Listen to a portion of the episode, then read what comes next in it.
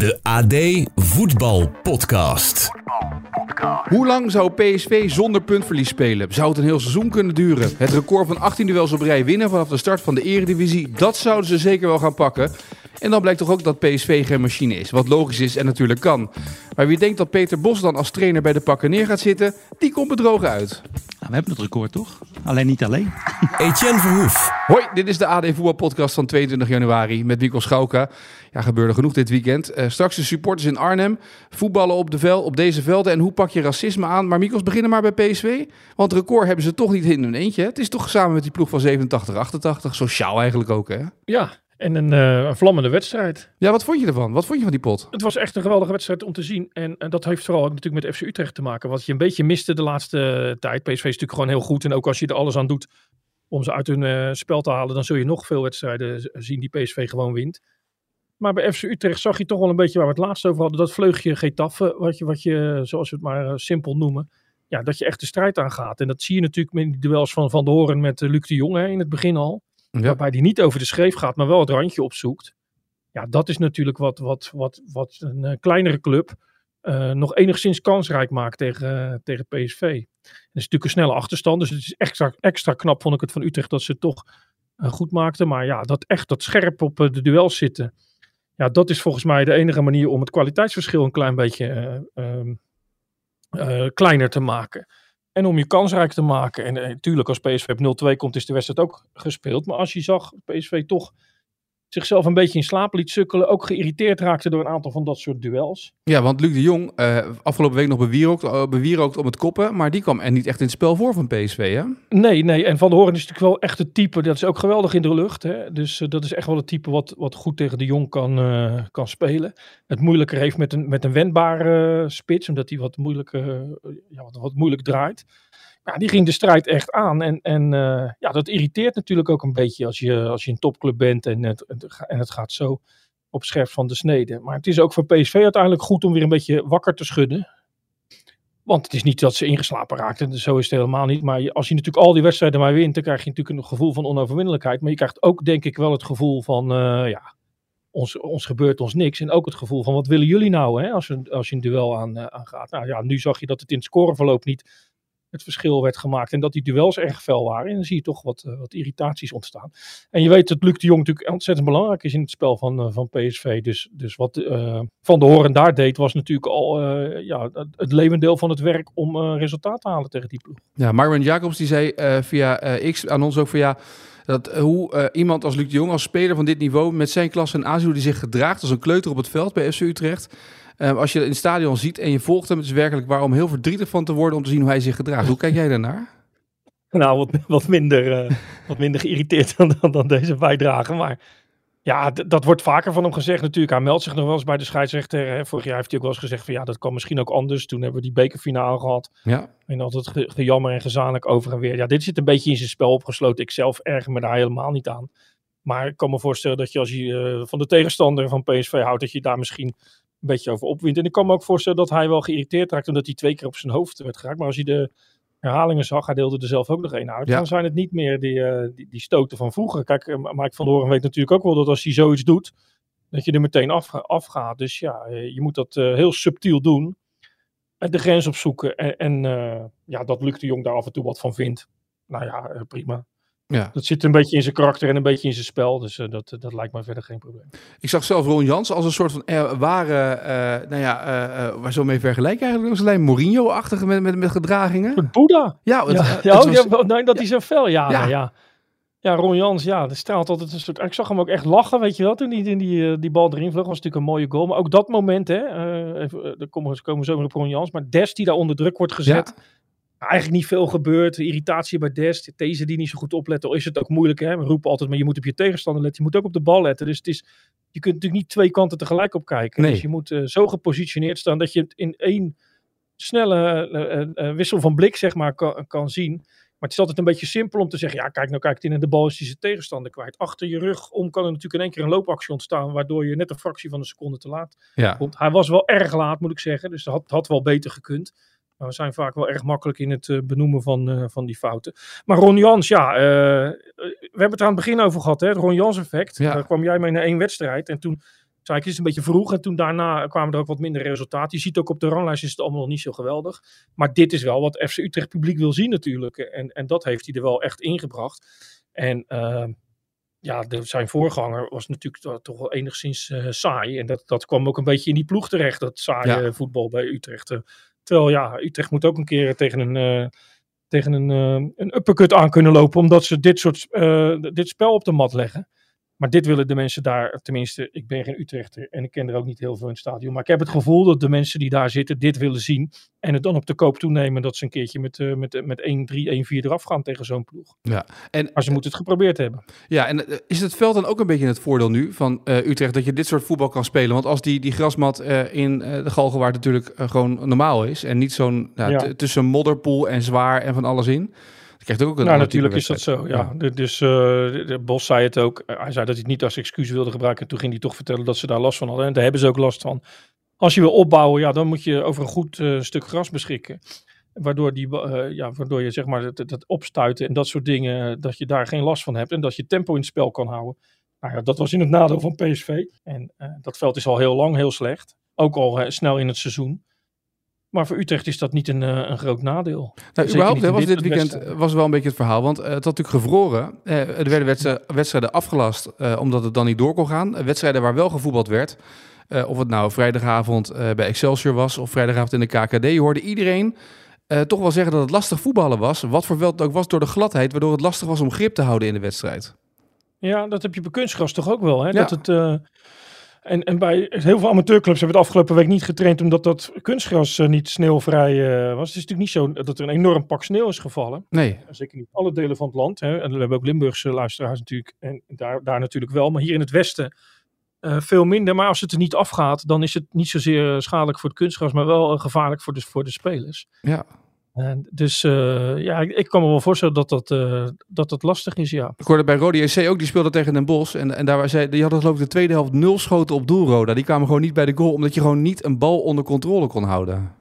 Ja, maar toch is het natuurlijk wel zo, hè, als je die documentaires waar jij ook aan uh, meewerkt, soms uit de jaren tachtig ziet, ja. dan zijn die velden altijd heel slecht geweest. Ja, ander voetbal, hè? Toen voetbalde ook nog op straat. Was echt compleet ja, andere tijd. Ja, ja, maar toen zag je toch wel dat clubs daar toch wel wat op vonden en dat die topclubs ook wel gewoon vaak bleven winnen. Maar je zag dus Toendra's in de Galgenwaard en op Woudenstein en noem alles maar op. Maar uh, ja, nu is het wel zo, alles moet ook perfect zijn. Hè? Als, als, als die clubs op trainingsgeld gaan en er heeft... Uh, er heeft een uh, klein bobbeltje in, in, in het gras gezeten, dan, uh, dan moet het allemaal beter. Maar als je dan vervolgens na zo'n geweldige voorbereiding ergens in Spanje op het veld van Utrecht komt, dan moet je daar ook mee om kunnen gaan. Dus ze trainen vaak onder de perfectste omstandigheden. Ja. Maar dat maakt ze ook wel wat, wat uh, weer, of minder weerbaar in omstandigheden zoals ze nu in de, in de Galgenwaard hebben gezien. En zoals meer, wat jij nu net noemt, ja, een beetje, het is een beetje glad, het is, dit is niet helemaal ja, het, alles moet perfect zijn. En dat hebben ze 9 van de 10 keer. En die ene keer dat het niet zo is, dan raken ze ervan uh, van in de war. En ik zie het ook bij de jeugd die nu opgroeit, die altijd op kunstgras speelt, die af en toe een wedstrijdje op het veld moeten spelen. Ja, ja die doen dan alsof, alsof ze een soort uh, onrecht is aangedaan. Ja, maar kijk nou, in die bal staat.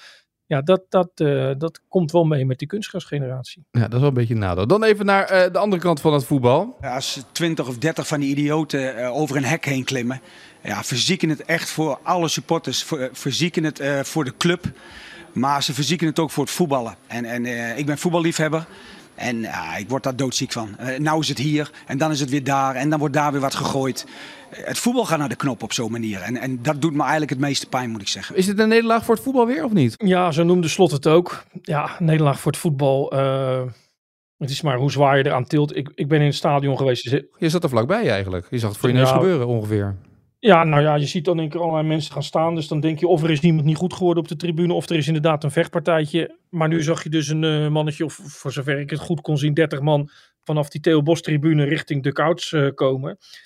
Ik had zelf het idee dat ze dat deden omdat er uh, mensen in de neutrale vakken van Feyenoord aan het juichen waren. Hè, waar ze vaak geïrriteerd over raken. Maar goed, het VAR-scherm werd, werd vernield. En, Vakkundig. Ja, ze waren dicht bij, bij de, Couch. Dus dat is allemaal heel erg vervelend. Aan de andere kant is het ook niet. Uh, ja, je moet het niet uh, vergoeilijken en uh, niet bagatelliseren. Maar het is ook niet helemaal uit de hand gelopen of zo. Hè. Er waren een paar stewards die zeiden tot hier en niet verder. En toen gingen ze weer terug. Hoewel Arne Slot nog wel vertelde dat er een steward in zijn nabijheid was omgegooid. Dus misschien ja. heb ik wel iets, iets uh, gemist. Maar ze zaten ook zo weer in het vak. En er kon ook weer gewoon uit worden gespeeld. Maar echt een nederlaag voor het voetbal, dat klinkt een beetje populair. Wel alle twee die trainers dat zeiden. Maar ik heb ook niet het idee dat dit nou ja, het, het, mag niet gebeuren, maar het is ook niet zo dat we over een week nog praten over och, och die gebeurtenissen toen in de Gelredome, gelukkig. Hè? Ja, het, het maar is niet dit... zwarte hand gelopen als toen bij AZ met, op die, in die Europa Cup. Nee, dat klopt. Dat het echt vechten is. Maar toch, het, het feit zeg maar, dat er een groep van 30 uh, supporters zo dat veld, en het is vlakbij die spelers, je weet nooit wat er ja. kan gebeuren. Hè? Daar gaat het een beetje om. Nou, dat is waar. En het is natuurlijk een gevoel van uh, onveiligheid wat, ja. ze, wat ze creëren. En clubs moeten dat gewoon voor zijn.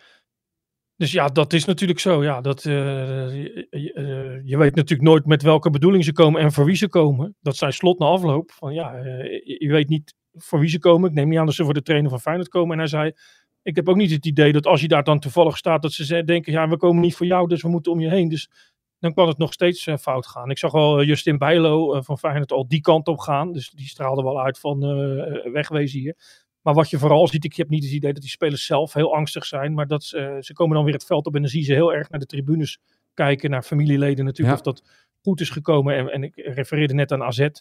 Vorig jaar tegen uh, West Ham was het.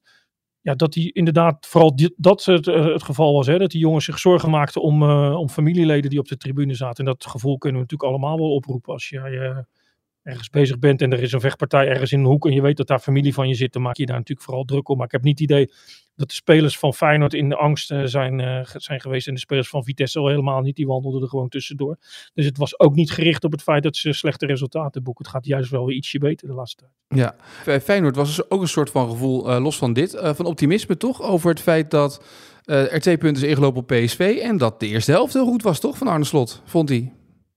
Uh, ja, nou, dat, dat, dat vond hij. En daar, had hij wel gelijk in. Want het was ook best een goede eerste helft. Alleen, ja, Feyenoord moet natuurlijk wel ook een keer een eerste helft afsluiten. Uh, met het gevoel bij de tegenstander van, nou, dit was het vandaag. Uh, volgend seizoen krijgen we Feyenoord weer op bezoek. Als we niet degraderen. En dan hebben we misschien meer kans. Maar Feyenoord domineert, creëert kansen. Maar het is maar 1-0. En het is ook maar Vitesse. Hè? Dus het is niet zo dat je nou in de rust mag, op, op de borst moet kloppen om te zeggen: ja, we hebben het fenomenaal gedaan. Dan moet, het, dan moet het verschil gewoon groter zijn. En Vitesse krijgt één kans, die gaat dan via Bijlo en de lat uh, erover. Dat is al een waarschuwing. En na de rust zie je ook dat Feyenoord niet die tweede maakt. En je zit dus op die tribune uh, je, je, stukjes te tikken. En dan weet je natuurlijk ook dat een één doelpunt het hele ja. stuk verandert. Dus, het, het, dus het, de marge is gewoon te klein. Uh, om zeker te zijn van een overwinning, maar ook om zeker te zijn van, van je stuk tikken, zeg maar. Ja. Dus ja, Feyenoord laat dat gewoon elke keer maar, uh, maar liggen. En dat is natuurlijk niet goed. Bovendien, ja, ze missen zoveel opgelegde kansen dat je kunt afvragen of ze dat uh, straks te boven komen als ze tegen PSV spelen. Kijk, nu is het een club als Vitesse, die komen op 1-1 en dan is de eerste de beste aanval. Daarna laten ze weer een doelpunt toe omdat het gewoon kwalitatief natuurlijk niet zo goed is. Maar een club als PSV, als je daar vier kansen tegen krijgt, is het al veel. Als je ze dan niet maakt, ja, dan kun je de wedstrijd niet winnen. Ja, maar dan is het wel zo, Slot zei het ook al. Hè? Het is natuurlijk iets wat uh, structureler voorkomt dit seizoen, het niet benutten van kansen. Uh, ja. Dan kan je het niet meer afdoen als pech. Uh, dus is het dan een gebrek aan kwaliteit? Dan is het kwaliteit. Als, het, als je het niet met pech kunt afdoen en het is iets structureels, dan is het kwaliteit. En als je dan Feyenoord heel goed ontleedt, dan zie je natuurlijk dat, dat, dat het levendeel van de doelpunten van Jiménez afkomen. Dat is niet de Jiménez die we in eerdere fases hebben gezien qua scherpte. Hè. Dat, ontbreekt iets wat hij eerder wel had. Uh, het is niet iets zorgwekkends of zo, maar soms zit het maar in een paar procent. Aan het seizoen begon hij ook een beetje op deze manier. En, uh, toen was hij natuurlijk uh, moe, kwam hij van die Gold Cup. Ja. ja, nu had je hem eigenlijk wat frisser en wat, wat beter verwacht. En hij heeft eigenlijk nu net ook die concurrent niet, hè? want Ueda zat vaak op te wachten tot hij erin kwam. En nu zou, waren er momenten geweest om dat te doen, omdat Jiménez niet messcherp is. En, en, en dan is hij er niet. Maar bij hem, ja, er rust heel veel op zijn schouders, omdat die buitenspelers zijn ook niet de grote doelpuntenmakers. Hè? Pashao maakte wel eens een, Durazzo maakte wel eens een, maar niet structureel dat je denkt, goh, wat maken die buitenspelers veel goals. En vanaf het middenveld is het met Stengs redelijk. Uh, maar Timber een paar goals, mist, mist ook wel behoorlijk wat kansen. Wiever is ook niet echt een, een speelt natuurlijk het meeste naar achteren, maar is ook niet echt een doelpunt te maken. Dus eigenlijk komt alles neer op, uh, op Jiménez of een keer zo'n balletje zoals we vandaag hebben gezien. Hè? Geert Ruijden die het is van afstand zoekt. Dan gaat hij er via de rug van Hendricks in. Een linker valt in, maar hij heeft ook geloof pas één goal gemaakt bij Feyenoord en tikt een bal binnen. Ja. Dus hangt ontzettend veel van Jiménez af. Ja. Uh, voordeel voor Feyenoord was wel dat uh, dit weekend zowel AZ als Twente punten lieten liggen. Dus de strijd om plek 2, waar we vorige week nog probeerden spannend te maken. Nou, dan ja. kunnen we toch langzamerhand wel richting uh, Feyenoord schuiven, toch?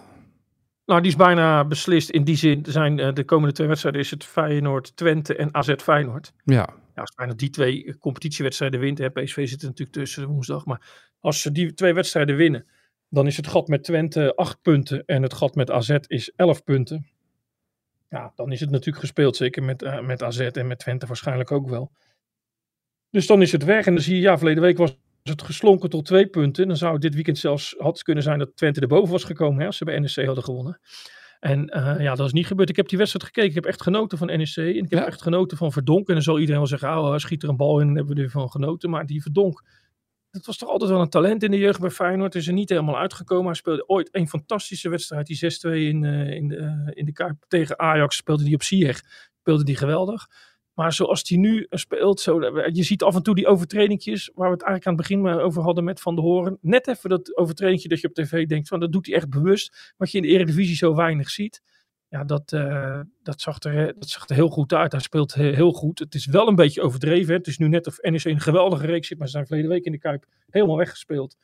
En hebben daar een gevonden punt. Maar deze overwinning tegen Twente, die was echt wel goed. En als je dit Twente ziet, hoe zij thuis spelen en af en toe hoe ze uitspelen, dan denk ik dat ze uiteindelijk ook niet goed genoeg zijn voor plek 2. Maar ja, die strijd om plek 3, waar Ajax langzamerhand Ja. ook weer dichterbij komt. Zeker met de, de resultaten die nu komen. Want ik denk dat ze bij Ajax hopen dat Feyenoord die twee wedstrijden wint. Waardoor eh, AZ en Twente weer binnen handbereik zijn. Maar ehm, ja, zoals zij nu spelen, eh, is, is plek 3 is dan eh, het maximale. Maar dat is ook een geweldig resultaat natuurlijk. Want dan speel je voor rond de Champions League. Ja, maar het is bij Twente ook wel bijzonder trouwens. Dat, dat je ziet hoe zij dan eh, tegen PSV probeerden te gokken met de opstelling. Dat ging toen mis. En toen zei Oosting, dan gaan we het anders aanpakken deze week. Had voor andere jongens een basisplek. Bruns onder andere. Taha kreeg een basisplek. Was een beetje aan het rommelen toen geweest. Van wat gaan we nu wel, wat gaan we niet doen.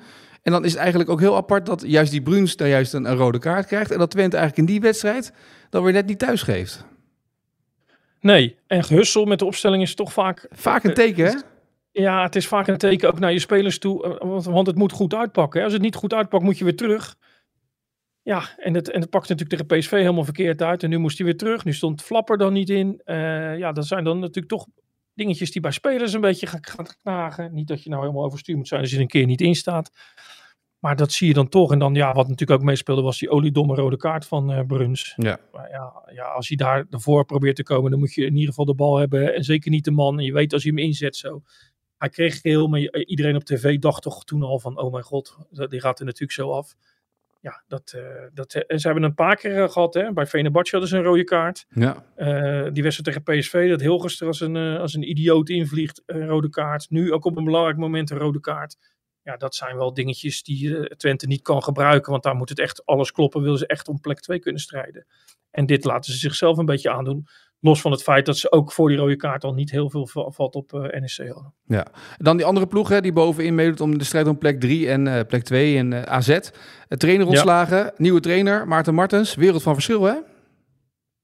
Ja, uiteindelijk niet. Ja, ehm, natuurlijk een aparte situatie. Hè? Eh, de, slot werd daar ontslagen omdat hij natuurlijk eh, aan een andere club dacht. Ja. Nou, eh, Pascal Jansen denkt helemaal niet aan een andere club. Maar ja, die vonden ze dan toch niet, niet goed genoeg. Dus dat betekent dat je, dat je het als trainer van AZ... Ja, moet het natuurlijk wel allemaal kloppen. hè. Je moet heel loyaal zijn aan de club. Maar je moet dus ook presteren, hoewel zijn puntenaantal allemaal nog niet zo slecht is. En dan halen ze Maarten Martens, omdat, ze, omdat het ook een beetje een, een mode is om de man daarachter door te schuiven. En bij AZ hebben ze dat nu een paar keer gedaan. Ik kan het niet zo goed beoordelen of hij daar goed genoeg eh, voor is. Maar ik vond het eh, erg matig wat ze lieten zien. En ik vond ook eh, zijn optreden in de media. Nou, niet dat je denkt van, ik kom eens even vertellen wat mijn visie is. Hij wist het eigenlijk niet zo goed. De- de- in ieder geval niet goed onder woorden te brengen. Hij wil natuurlijk loyaal zijn aan die club. Maar hij wilde ook Pascal Jansen niet afvallen.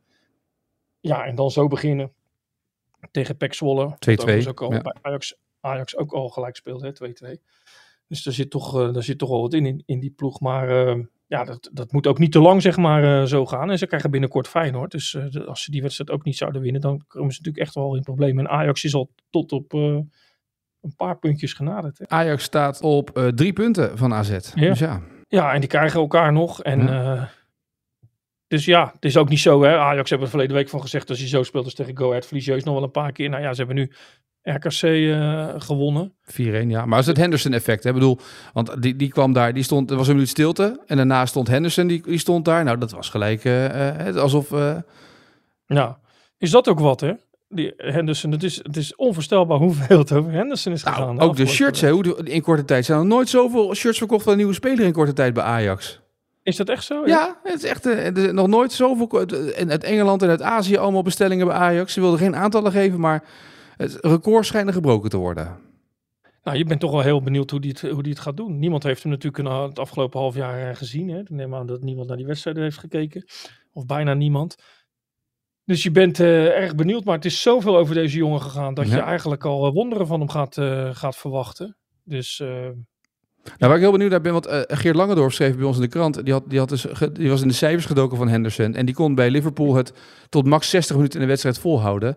Nou is het natuurlijk wel Ja. iets anders of je bij Liverpool meedoet. of dat je in de Eredivisie bij Ajax meedraait, denk ik, toch? natuurlijk, maar er zit ook nog een half jaar tussen. Ja. Ehm, ja, het is een beetje de vraag: heeft Ajax nou echt op een geweldige manier toegeslagen? Of heeft hij gedacht, ja, in de Eredivisie, dat is dan net zeg maar het niveau. Want ik, eh, ik, ik realiseer me dat ik minder aan het worden ben, wat, niet, eh, wat geen schande is op die leeftijd. En dan is het net het niveau waarop je weer eh, de top kunt zijn. Maar hij heeft altijd dienend, ja, iedereen heeft het deze week wel gelezen. Hij heeft altijd dienend gespeeld en eh, dat zal hij nu ook nog moeten doen. Alleen verwachten mensen natuurlijk, met het kijken naar wedstrijden, dat hij eh, dingen gaat laten zien waarvan ze denken, nou, ja. maar die dingen kun je eigenlijk niet zo goed zien die hij gaat doen. Hè? Dus hij gaat ballen breed spelen, de bal in de ploeg houden en mensen op een plek neerzetten. Maar als je op de tribune zit met een eh, broodje frikandel en een, en een biertje, dan, dan, eh, dan eh, bepaal je vaak of een speler goed is of hij een paar prachtige passes heeft gegeven. Of, maar niet of hij de mensen op de juiste plek heeft gezet of een keer een blok heeft gezet. Dus het is voor hem en zijn stijl moeilijk om tot de uitblinkers te behoren. En dat verwachten mensen nu volgens mij wel. Dus ik ben benieuwd of, of die... of die verwachtingen weer een beetje bijgesteld worden. Wat ik trouwens heel grappig uit zijn verhaal vond, is dat hij dus in Bahrein woonde. ja. Op 60 kilometer van eh, de club waar hij speelde in Ja. eh, Saoedi-Arabië. Maar dat hij dan ervan baalde dat hij elke keer langs die grensovergang moest. En dat dat zoveel, eh, die formaliteit, eh, dat dat nogal een tijd kostte. En dat hij, daar, dat hij daar eigenlijk geen zin meer in had. Dus elke dag als hij naar de training was, stond hij bij de douane Ja. en, en bij de grensovergang. Je had ook gewoon in Saudi-Arabië kunnen wonen, denk ik dan, toch? Uiteindelijk wel, maar ik denk dat de Bahrein, ik ben geen expert op dat gebied, misschien iets toleranter, iets vrijer is voor je gezin. voor je Ja, vrouw, ook voor de mensenrechten denk ik ook wel iets, denk ik, ja. Dat is die... eh, Ja, dat, daar heeft hij natuurlijk zijn excuses nog een soort voor gemaakt. Hè, Ja. Bij een van die persconferenties. Ja, dat, hij, ja, dat hij daar als boegbeeld voor was en als die mensen teleurgesteld zou hebben. Maar ik, vond het, ik had dat nog niet eerder gezien. Dat spelers, eh, ik weet niet of dat bijvoorbeeld bij Wijnaldum ook zo is. Maar dat spelers dus niet in Saudi-Arabië zijn gaan wonen. En hoe zouden ze dat in Saudi-Arabië vinden als ze denken van ja, dit wordt onze league. Iedereen moet hierin komen. En dat die spelers dan zeggen hartstikke leuk. Maar wij gaan wel even 60 kilometer eh, over de grens wonen. Want dan vinden we het veel leuker. Dan vinden we een veel leuker land. Dus dat je spelers hierheen haalt, allemaal naar de Eredivisie. En dat ze zeggen, maar we gaan wel in Duitsland wonen of in België of in Frankrijk. ja. Dan komen we elke dag even over de grens heen. Maar we hebben geen zin om in, in dit land te wonen. Ja, dat is toch ook geen uithangbord als je heel veel spelers naar dat land wil. Maar Henderson zal ook waarschijnlijk geen bonus hebben gekregen als hij op Instagram een post neerzet met hoe leuk het is in Saudi-Arabië. Want ja, dat is wat, eh, hoe heet dat, eh Neymar wel kreeg natuurlijk.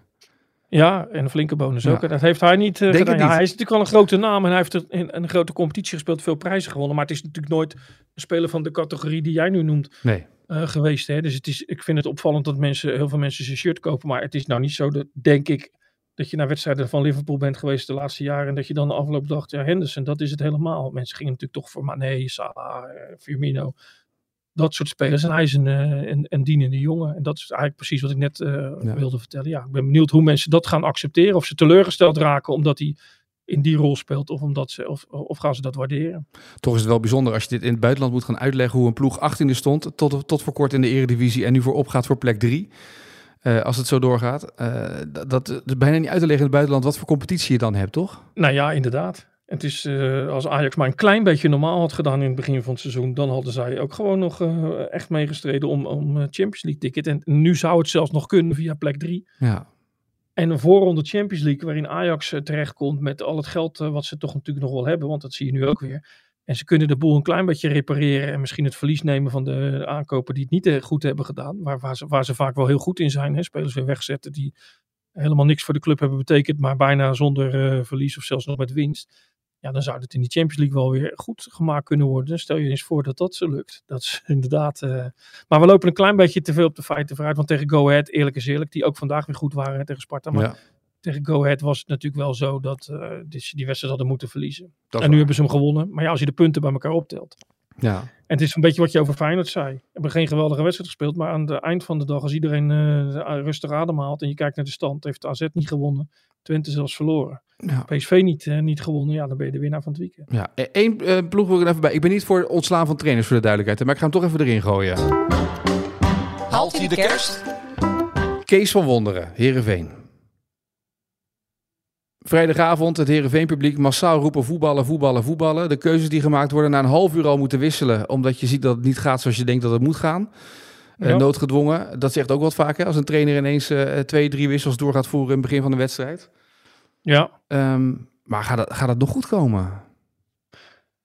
Nou ja, met Kees en Heerenveen had je toch al het idee dat dit seizoen eh, wel net wel of net niet. En, en het begon natuurlijk al zo eh, dat je dacht, nou dat gaat hem niet worden. Toen heeft hij een hele goede reeks neergezet. Wat ik wel fijn aan hem vind, eh, dat, dat als je hem ziet praten in de afloop, dat hij eigenlijk altijd wel man en paard noemt. Hè? Ja. Vrij kritisch is. Ik heb hem een keer horen zeggen, alleen de inworp ging goed die we hadden. Dus hij, hij probeert ook niet te verbloemen wat er is. Maar het is wel op het randje natuurlijk. Dus het zou best wel kunnen dat het, eh, dat het voorbij is. Dat, ik zeg, zeg niet nu al, hij kan het seizoen rustig afmaken. Maar misschien is het goed om, eh, om voor beide partijen om weer verder te kijken. Ik denk dat Kees van Wonderen misschien voor alles wat hem betreft uit heeft gehaald. Het was eigenlijk En, afgelopen eh, zomer al. Hè? Toen, toen waren, was er al onrust in de staf. En hoe Van Wonderen communiceerde met spelers en met de collega's in de staf en dat soort dingen. Dat was toen eigenlijk al. Hè? Ja, ja, ja ik, ik, zit niet zo in Heerenveen als de Heerenveen-watchers. Maar ja, dat, dat kwam toen wel naar buiten. Hè? En, en Maarten Wijvers heeft daar wel eens over verteld in de podcast. Volgens mij heeft in ieder geval een artikel over geschreven. Dat, ja, dat er toen eigenlijk allemaal de grens opzoeken was. En als je dan aan een seizoen begint, dan moet het ook wel eh, qua resultaten behoorlijk gaan lopen. Want anders komt dat nog eens terug. Nou, dat, dat ging eerst slecht. Maar dat heeft hij dan rechtgezet eigenlijk in een fase dat je dacht, nou, Heerenveen, het gaat alleen maar slechter, slechter. En dan houdt het op voor Verwonderen. Ja. En dat kunstje moet hij nu nog een keer herhalen. Maar dit was natuurlijk geen, eh, geen pre. Kijk, je kan, je kan slecht spelen, dat kan hè, in een wedstrijd. En je kan, Ja. zoals PSV tegen Utrecht, eh, niet meegaan in het voetbal. En dan hebben we dan nog... Een, maar dit was echt gewoon echt beroerd hoe, hoe Heerenveen speelde. En hoe ze... Ja. Ik zat op een gegeven moment te bedenken... heeft Van Gasten nou echt heel erg veel reddingen moeten verrichten bij Excelsior tijdens die wedstrijd? Nee. Het was een paar schotten, Nee. een paar schoten pakken, maar dat was het dan ook wel. En het was gewoon echt in de combinatie gewoon zo, zo geen samenhang. ja, slap. Ja, Ja. En dan zie ik Walemark. Dan denk ik wel eens, ja, die werd natuurlijk ook bij Feyenoord Ja. gepresenteerd. als nou anderhalf jaar Feyenoord en, dan- en dan door. En dus hadden al hun geld er nog eens aan uitgegeven. Wat ze eigenlijk aan Veerman hadden uit willen geven. Kostte wat minder, maar toch. Ze vonden dat een buitenkansje. Hè. Ze hadden toen een potje voor buitencategorie spelers. Nou, daar werd dan niet Veerman van gehaald. Want die was in één keer naar PSV verdwenen. Maar Walemark wel. Ja, veel geblesseerd geweest. Ook op de bank geraakt. Vaak hoorde je, ja, als het echt erom gaat. Hè, het grote mannenvoetbal, dan dan is hij er niet. Eh, nou, na die blessure dan bij Herenveen en dan moet, dan moet je daar echt wel vlammen. Ja, daar zie je nu niet te spelen waarvan je denkt, nou, die halen ze volgend jaar terug. Terwijl het bij Feyenoord op de flanken nu ook niet zo geweldig is. Dus ja, dat dreigt toch ook wel een, eh, een speler te worden die het uiteindelijk niet heeft gemaakt in de Kuip. Ja. Als je nou een bal hebt voor een vrije trap, je legt hem neer en je denkt, god, die positie, die is oké. Maar als ik die bal nou 3 centimeter of 10 centimeter naar rechts of naar links leg, heb ik een betere positie. Weet je wat, ik pak een beetje van die spray en die doe ik er een beetje extra omheen, om de bal heen. Dan heeft de scheidsrechter misschien niet door dat ik de bal verplaatst heb. En je schiet vervolgens die vrije trap erin. Zoals Ivan Tony bij Brentford tegen Nottingham Forest. Moet die goal dan worden afgekeurd of niet? Nou, wat mij betreft niet, maar volgens de regels waarschijnlijk wel. Ja, ik vond het, ik vond het schitterend. Maar het was, het was- er zijn heel veel, is heel veel ophef over in Engeland, hè? Beetje, eh, maar Hij heeft er heel lang op kunnen trainen, hè? ook dat nog. Ja. Moet je hem ook nog maar binnen schieten, hè? Ja, je moet hem wel binnenschieten, ja. Maar kan dit of niet? Of zou de VAR hier ja, ik vond- ik vind dat dit- Nee, ik vind dat dit wel kan. beetje toch? creatief, toch? Creatief een met meter naar voren of zo. Nee, het is, het is een paar centimeter naar links, maar een beetje creatief met krijt. Is het een beetje creatief met de spuitbus? Nou ja, het heeft wel invloed op de muur natuurlijk, voor die keeper. Als die bal iets opzij gaat, moet die muur eigenlijk ook iets opzij. Maar ja, goed, als je een beetje scherp bent als muur kun je dat ook nog zien. Volgens Ja. mij letten ze daar niet goed op. Maar nee, deze zou ik niet afkeuren, nee. Nee, bovendien in voetbal wordt bijna nooit een vrije trap genomen op de plek waar de overtreding plaatsvindt. Als iemand buiten spel staat Nee. in het 16 meter gebied, ligt de bal vaak op de rand 16. Dat wordt ook allemaal toegestaan. Dus ja, Ja. dan 20 centimeter naar links of naar rechts. Hè? In, inworp ook, hè? Ja, Heel en naar voren en dan nog vaak... eh, zeven dus stappen nee. verder. Nee. Nee, hier niet te moeilijk over doen. Nee, want Brentford won natuurlijk die wedstrijd eh, uiteindelijk wel. Eh, dan nog even naar het racisme. Hè? Eh, want was natuurlijk dit weekend ook nog bij AC Milan. Hè? Doelman ging daar van het veld af. Dat hij ja, ja. precies. En nu zegt Infantino zegt... Racisme in het voetbal ben ik zat. Harde maatregelen. Dus eigenlijk een reglementaire nederlaag bij racisme zou hij willen. Ja, dan moet hij dat doen. Ja.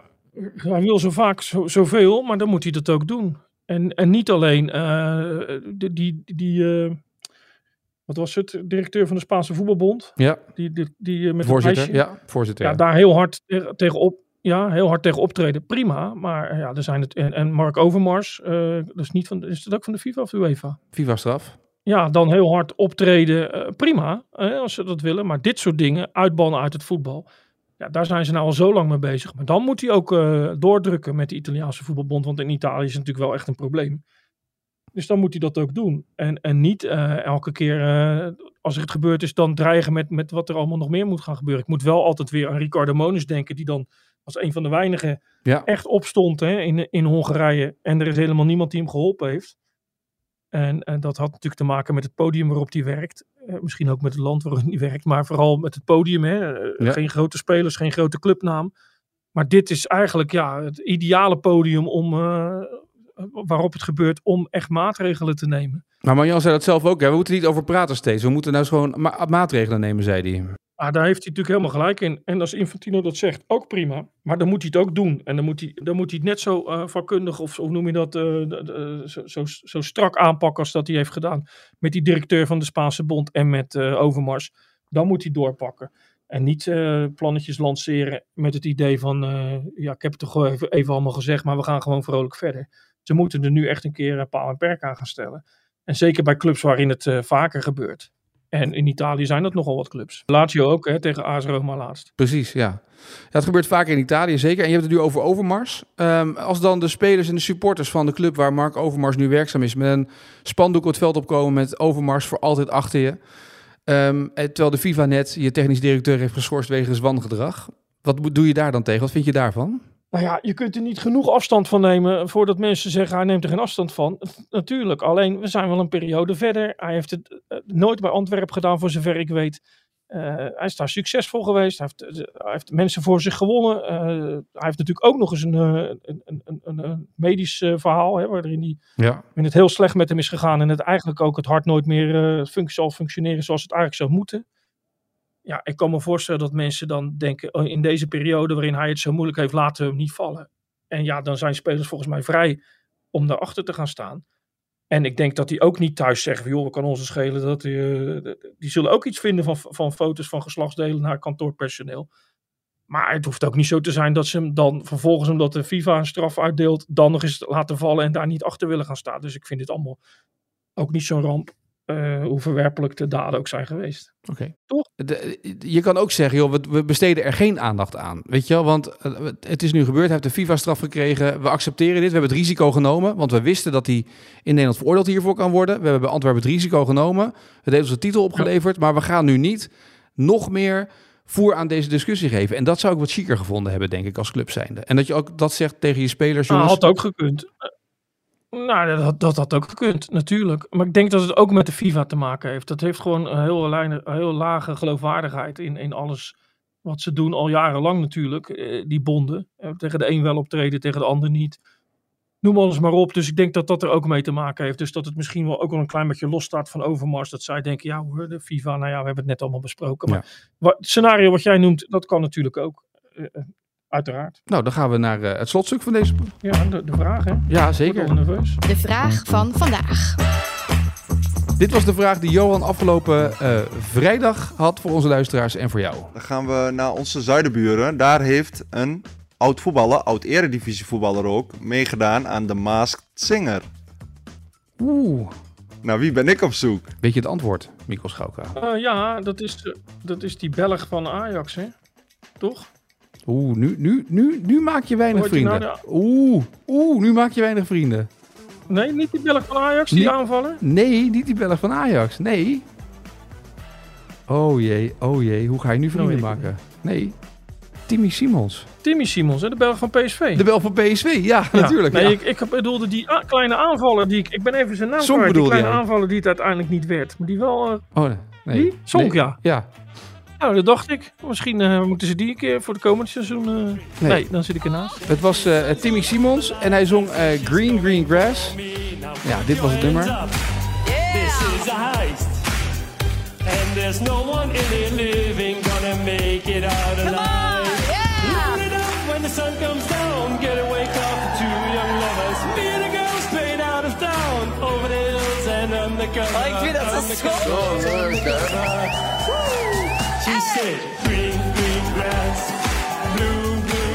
Hoe komt hij nou in godsnaam aan die vraag? Zit hij dat te kijken, Ja, joh? dat, kwam, dat kwam omdat we donderdag hadden wij eh, de vraag van Sjoerd over welke oud-profvoetballer ooit heeft meegedaan aan Rons Honeymoon quiz. Dus toen dacht Johan, weet je wat, als we toch in de- deze hoek een beetje zitten, dan kunnen we ermee door. Dus eh, in het kader van de eervolle Ja. vermelding, Damian de Bruin. gaan we nu weer uit die hoek. Ja, heel goed. Bij Damian de Bruin nog even de eervolle vermelding geven, want die stuurde een prachtig clipje ook mee van Timmy Simons. Dus eh, bij deze eh, eervolle vermelding voor deze dag. Gaan we de hoek uit? Gaan we naar een andere hoek? Kom maar door. Ja, we gaan weer naar het voetbal. We gaan weer terug naar het voetbal. Michiel Kramer, jouw grote vriend, Ja, maakte zijn zevende hè, tegen Ajax in de Eredivisie. En tegen geen enkele andere ploeg is hij zo trefzeker geweest in deze competitie als tegen Ajax. Wat natuurlijk eigenlijk al een wonder is, hè? Dat je je meeste doelpunten maakt tegen Ajax. Ja. Maar er zijn vijf spelers eh, sinds deze eeuw die de meeste Eredivisie goals tegen Ajax hebben gemaakt. Dus eigenlijk net als Kramer. Kramer is er daar dus één van. Mhm. Maar er zijn er nog vier. En wie zijn die vier met 9, 8, 8 en 7 goals deze eeuw tegen Ajax? Waarin ze dus het meeste tegen Ajax hebben gescoord vergeleken met andere clubs. Dus Kramer is één van die vijf. Die, die heb je sowieso al. Dus die, je hebt nog vier Ja. andere spelers nodig die hun meeste doelpunten maakten tegen Ajax. Die- Klopt. Vanaf Ja, 2000. klopt. Oké. Mocht je die vier spelers weten, laat het ons weten via X met de hashtag AD Voetbalpodcast of stuur mij eh, via Instagram een berichtje. Eh, dan maak je kans op de eervolle vermelding. En wie weet ook op die bon van voetbalshop.nl. Die geven we zomaar eens weg ergens. Deze week weer. Dus eh, als je het weet, laat het ons weten. Morgen het antwoord. Kijken of Maarten Wijfels het weet, want die zit morgen in de podcast. Dus kijken of Maarten deze vier namen zo uit het blote hoofdje kan noemen.